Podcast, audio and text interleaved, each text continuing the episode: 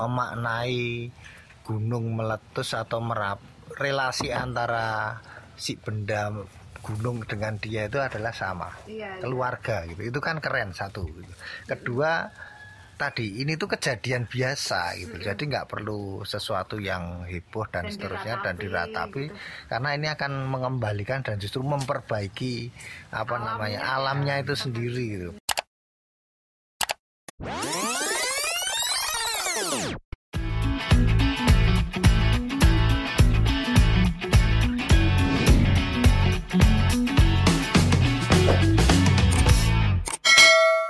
Tadi keren banget ya Om, berarti sebenarnya mereka tuh sudah berkomunikasi nih dengan Merapi.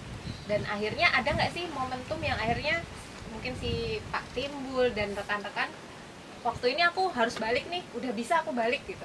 Itu tuh kayak mereka menentukan atau kayak mereka melihat tanda alam juga sih, itu mereka menentukan aku harus balik gitu. Sampai sebelum akhirnya teman-teman datang.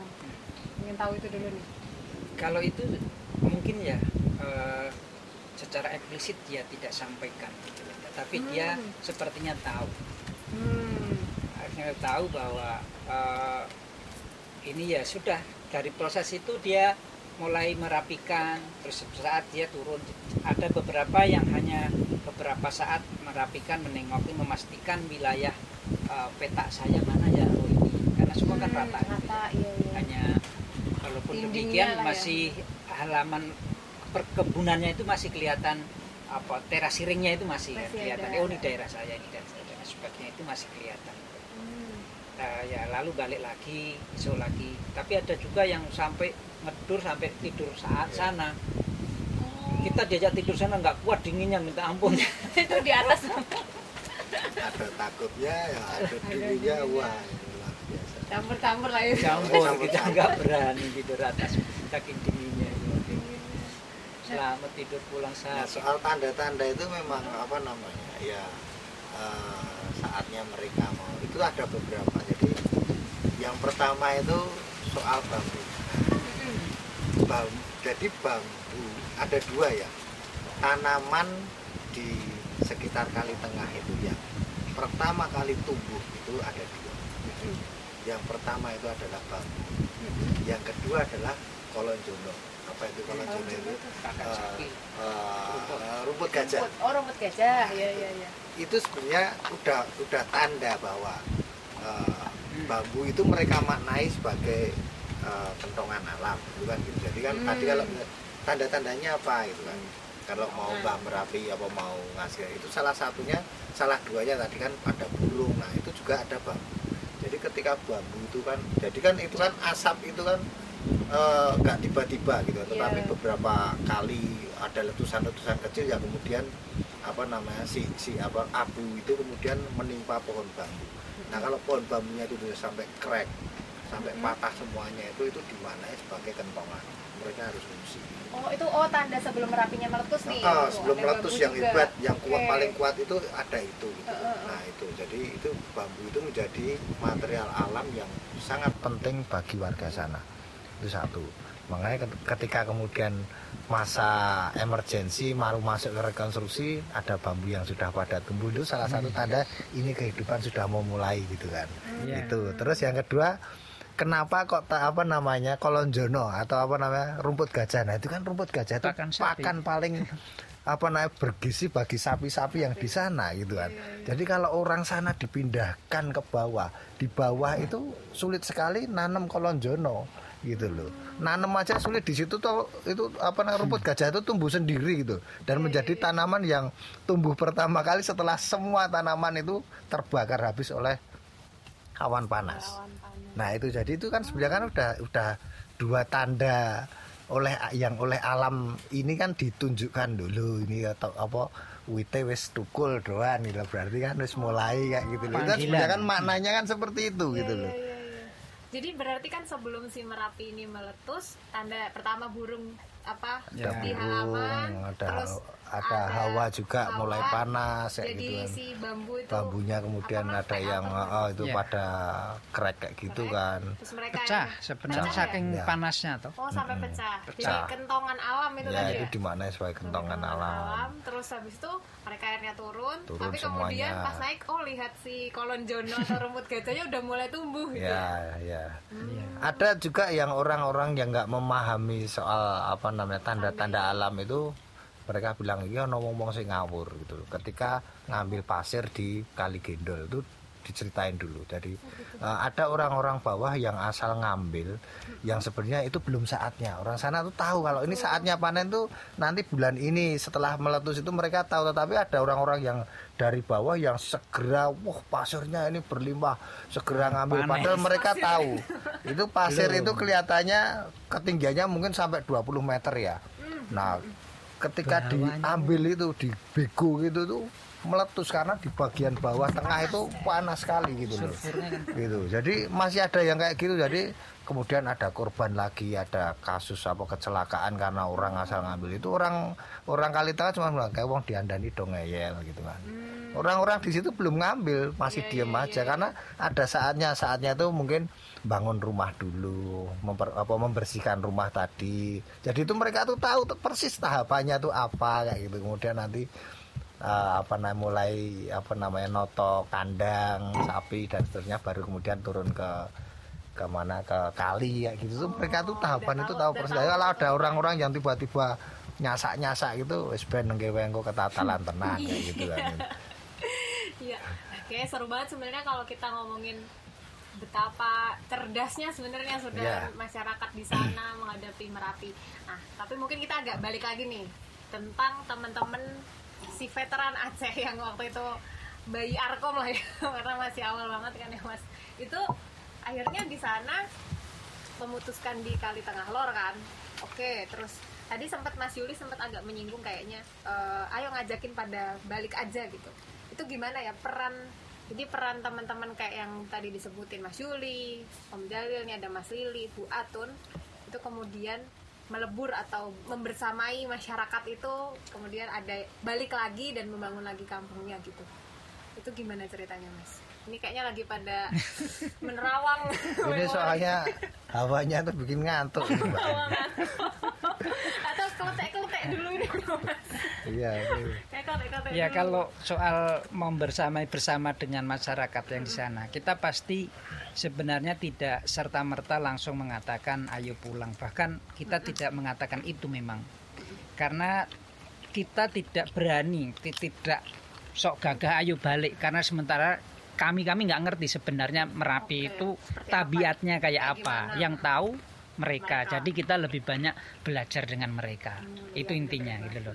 Walaupun kita punya pengalaman banyak barangkali di dalam konteks bencana, di mana kita tempat baru kami adalah nol. Itu harus dijadi pondasi di kami gitu loh. Itu nol, kami nol. Jadi kami belajar dari mereka. Dalam proses itu ya paling karena kebetulan ini kan Salah satu nanti ada beberapa kemampuan kami, tim kami itu punya kemampuan yang berbeda-beda gitu. Untungnya gitu loh. Gitu kan? Salah satunya itu pijet. Yang dulu ini berhubungan dengan gempa di Lombok. Di Jogja. Di Jogja itu kan dulu awal di jalan gempa, kemudian warga pada belajar akupresur dan jamu. Lalu kita beberapa teman yang ada ini bersolidaritas karena dulu sudah merasa dibantu. Oke, sekarang pada saatnya saya membantu kawan-kawan yang di Merapi. Oh, jadi ada sinergi dari teman-teman yang di Bantul dulu itu gempa itu ikut ke Merapi. Ke Merapi untuk bergabung dengan kita untuk melakukan solidaritas. Bisanya mijet dengan jamu ya sudah ayo gitu. Itu ada teman dari Bantul, ada teman dari Nelingo.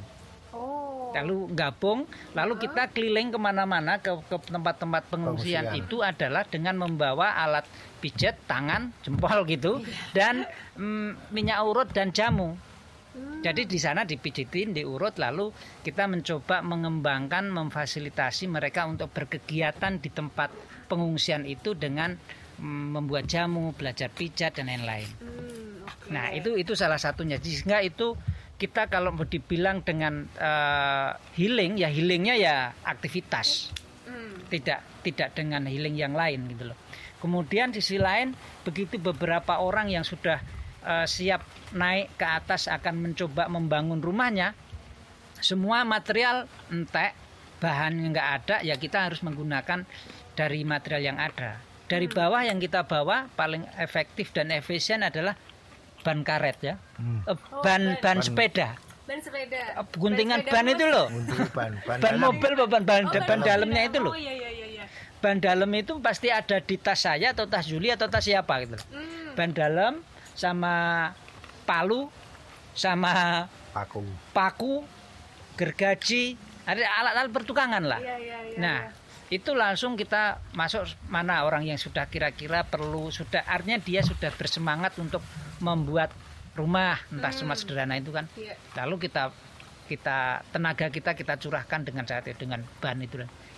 Terjadilah bangunan. Kemudian kita bikin pelupo ini, biasanya ini kan alas ini seperti ini, pelupo namanya. Nah ini di alat yang dipakai sebenarnya aslinya kan pakai kampak kecil, tapi karena keterbatasan alat ya digepuk ya pakai batu, dihancurin pakai batu gitu. Nah dihancurin pakai batu terus dilebarkan dari rumah. Salah satunya dari di Kali Tengah Lor itu yang rumah pojokan itu loh, Pak Sopo. Nah, ya. Itu jadilah itu rumah seperti itu gitu loh. Jadi kita memang di dalam proses menemani dengan komunitas itu dengan cara menggunakan material yang ada. Nggih. Sekedap nggih Pak, sek direkam jenengan tindake mriki. Nah, jadi itu, jadi kita di dalam proses menemani dengan masyarakat itu berangkat dari yang mereka punyai, keterampilan yang kita miliki. Jadi melebur jadi satu dengan kekuatan masing-masing nggak ya? Apa adanya ya. Apa adanya. Gitu. Mungkin pasah neko-neko. Teknologi apa warganya di teknologi ya. Mereka apaan nggak gitu. Iya. Malah kini masa emergensi itu nggak perlu ada. Itu masih di masa emergensi ya. Masih ya. Ya artinya emergensi udah nggak early tetapi udah ada kebutuhan bikin rumah, tempat tinggal yang paling tidak sederhana lah gitu loh, yang mereka iso ngiyup sih gitu loh, yang penting kan itu. Nah itu tadi nyambung yang disampaikan Kang Jalil tadi bahwa ada proses solidaritas tadi kan penting sebenarnya. Nah sampai kemudian pada titik teman-teman Dlingo yang dulu didampingi oleh teman-teman Apling Jogja itu gempa 2006 itu kan mereka tuh tanya ke kita karena merasa dulu pernah dibantu wong dhuwur itu wong Merapi gitu. Waktu gempa gitu, gempa 2006. Terus sekarang di atas kan mereka kan susah gitu. Kita bisa bantu apa? Nah, itu kan. Nah, itu kita lalu karena tadi ada ini di atas sudah enggak punya apa-apa, ada kebutuhan bikin rumah sementara, ya udah kita bilang ke orang-orang Dlingo, warga Dlingo. Mungkin enggak warga sini kemudian motongin bambu gitu kan. Kita kemudian bikin modul-modul potongan bambu 3 meteran gitu yang kemudian mereka secara berkelompok ngatur jadwal hari ini itu RT mana yang akan kerja bakti ke atas gitu kan. Setiap hari itu ada giliran gitu sampai 12 atau 24 RT Lili itu yang tahu persis itu gimana caranya.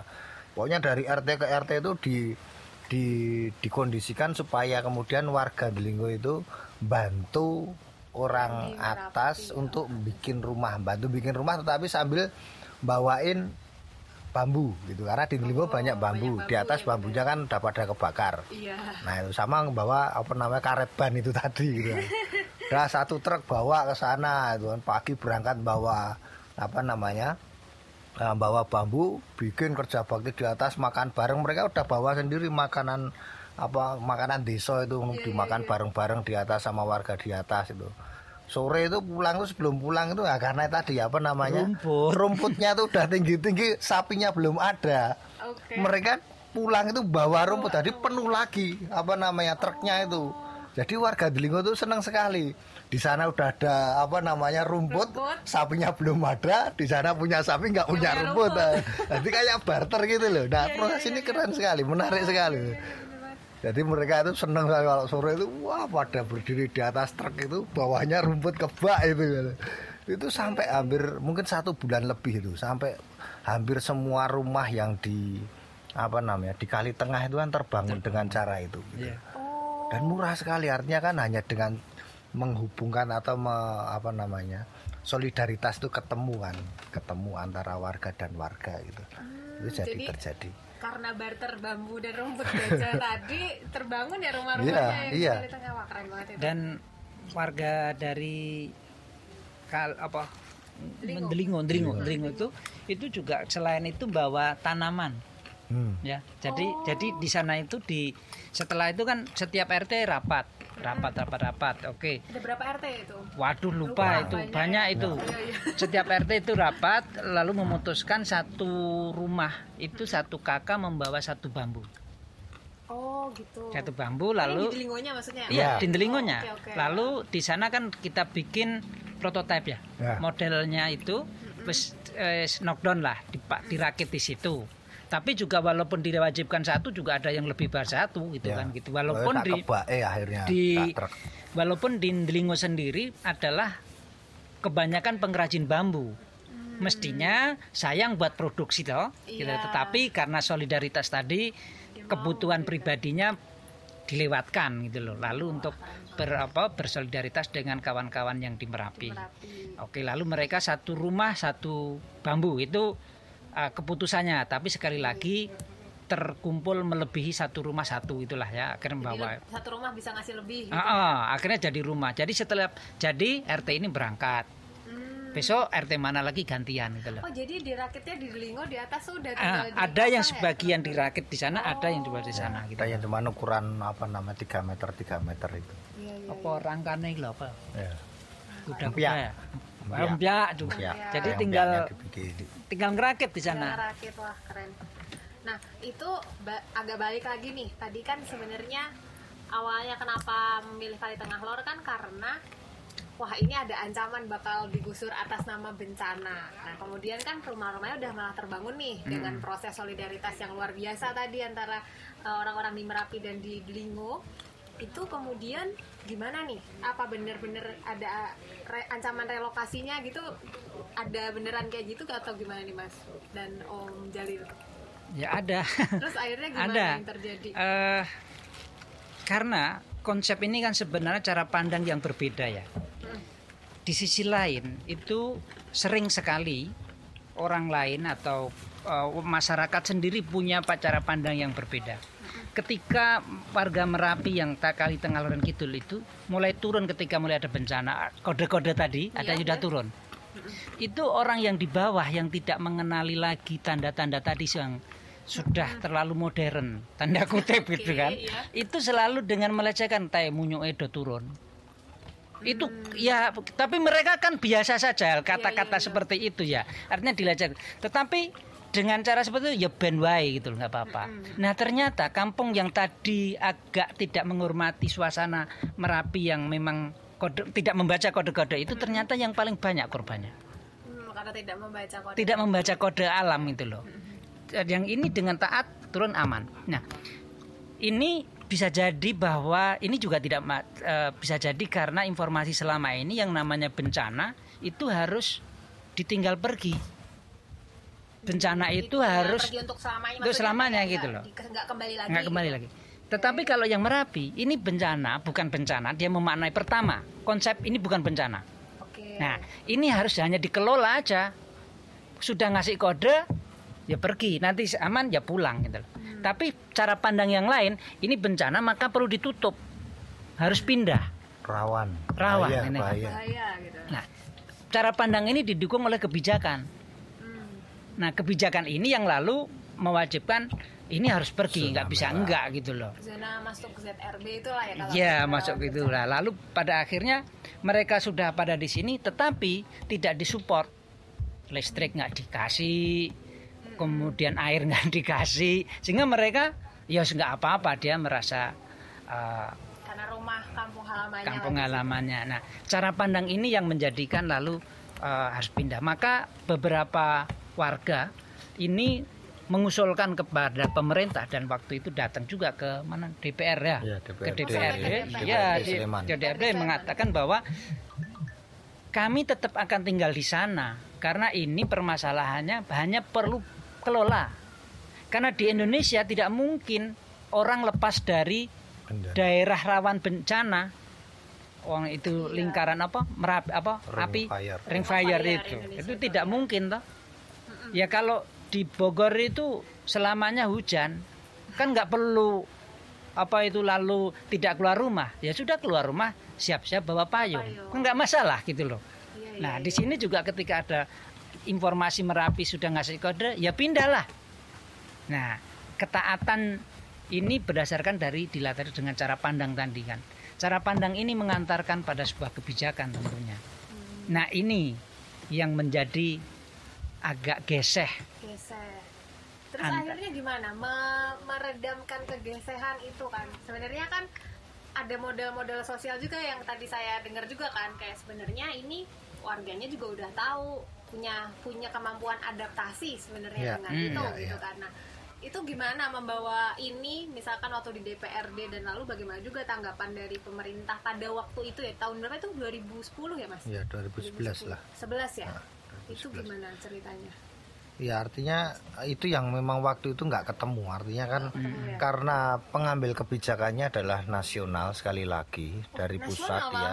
Dari pusat yang menentukan bahwa ini adalah ZRB dan seterusnya. Bahkan sempat aturannya dirubah, yang dulu ZRB hanya dilingkar-lingkarin gitu kemudian dirubah lagi. Itu kan memang karena ya artinya kebijakan itu dibuat tidak berdasarkan apa yang terjadi di lapangan, hanya dilihat dari peta saja. Kalau rawan itu Merapinya di sini berarti yang rawan kalau 3 kilo diputer gitu kan. Ya kan enggak seperti itu gitu kan. Kalau digambar ya memang seperti itu. Artinya cuma di ring pakai jangka kayak gitu kan. Awalnya tuh petanya seperti itu bentuknya. Kemudian direvisi lagi. Nah, ini sebenarnya kan kelihatan sekali kalau ini enggak ada dialog antara menyatukan atau mempertemukan antara situasi atau kondisi sosial budaya yang ada di masyarakat dengan apa yang sebenarnya dimau pemerintah. Nah itu tadi. Jadi kalau memang masyarakat ini kan udah adaptif itu kan. Iya. Ini dan masyarakat Indonesia dari dulu kalau kita ngomong tentang arsitektur juga itu ya memang arsitektur yang adaptif terhadap bencana alam. Iya. Gitu kan. Itu kan arsitektur tradisional, arsitektur Nusantara kita kan seperti itu. Kenapa masyarakat Nias membuat rumah yang tiangnya gede-gede masih dikasih tiang ini dan seterusnya, dan rumahnya bulat misalnya di mana Bumataluwo itu kan kayak gitu dan seterusnya di sini sampai di sini.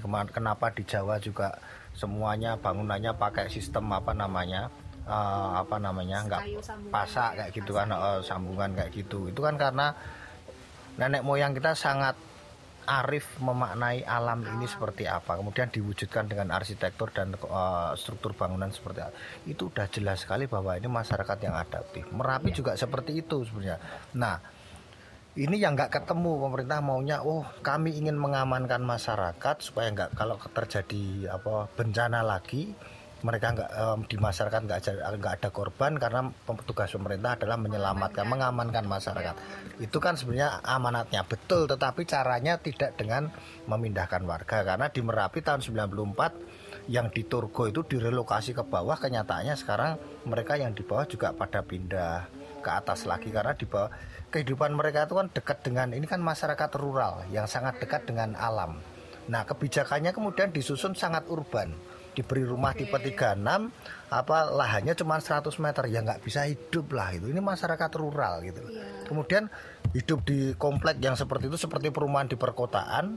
Kemudian mereka harus bercocok tanam di atas lagi gitu kan. Di atas boleh, tetapi nggak boleh untuk bertempat tinggal gitu kan. Cuman boleh untuk tandur. Lama-lama ya capek kan, naik turun. Nah, mending bikin gubuk di sini, lama-lama gubuknya jadi rumah lagi gitu kan. Jadi ini kan jadi sesuatu yang nggak solutif gitu, jadi wong ora solutif gitu kan, nah itu kan, jadi kan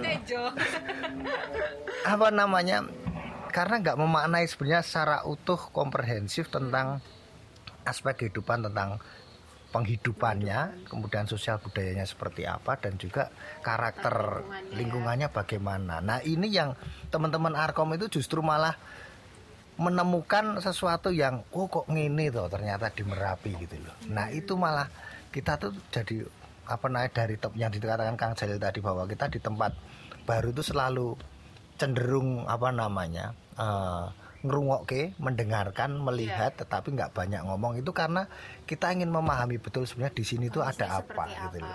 Kemudian bagaimana mereka menemukan kearifan-kearifan lokal untuk beradaptasi dengan lingkungan. Itu yang kemudian kita pakai, dan sebenarnya itu yang mau kita sampaikan ke pemerintah gitu. Kemudian cari jembatan supaya ketemu bagaimana. Tetapi waktu itu nggak ketemu. Waktu itu berarti nggak ketemu. Wow. Ya akhirnya itu tadi dianggap ini melawan pemerintah, nggak dikasih listrik, nggak dikasih KTP. Ya udah, warganya kemudian kan memilih, oke, kalau gitu ya udah saya bisa hidup sendiri tanpa pemerintah. Kan akhirnya tiga dusun itu kan kayak gitu sikapnya. Bahkan mereka kemudian sudah menyatakan secara eksplisit setumbuk bathuk senyari bumi gitu. Artinya. Iya. Ketika mereka melakukan demo. Itu demo loh, turun ke DPR itu, berapa truk itu. Yang sangat lantang itu, sekali lagi saya lupa ibu siapa itu yang berorasi. Bukan, Bu. Waduh, namanya saya lupa itu. Nah, jangan kemana itu saya tulis di buku saya itu. Oh, ya, kita tunggu bukunya nih Om berarti. Itu saya tulis dengan rinci. Saya karena waktu itu saya sempat mencari tahu lebih detail lah cerita itu. Nah, cerita itu lantang sekali teriaknya bahwa artinya bahwa kita itu harus di sana dengan semua pakai spanduknya adalah setumuk bathuk senyari bumi itu. Jadi dia memang setumuk bathuk itu ini jidat itu. Setumuk itu senyari itu ya ini ukuran nyari. Selebar jari itu. Bumi itu. Setumuk bathuk senyari bumi dibela sampai titik darah penghabisan lah. Kira-kira akan kalimat terakhirnya itu akan begitu. Jadi orang itu kalau disenggol itu soal harga diri sebenarnya. Kira-kira artinya gitu. Harga diri itu kira-kira kalau walaupun kepala itu dicenggol segini ya tetap aja harga diri ternyata. Tanah itu sebagai sebuah kedaulatan. Ketika diganggu sedikit pun itu kan juga mengganggu kedaulatannya. Maka itu harus dibela sampai mati. Sampai darah penghabisan gitu. Itu yang menjadi spirit mereka. Jadi saya tetap harus pulang menduduki tanah saya dan itu aman. Dan sekali lagi, seandainya konsep pemahaman manajemen bencana dipahami seperti Merapi, barangkali kemarin tidak akan seheboh yang kemarin korbannya. Wong dia yang paling atas saja nggak ada korban. Ini cara pandang ya. Tapi itu barangkali.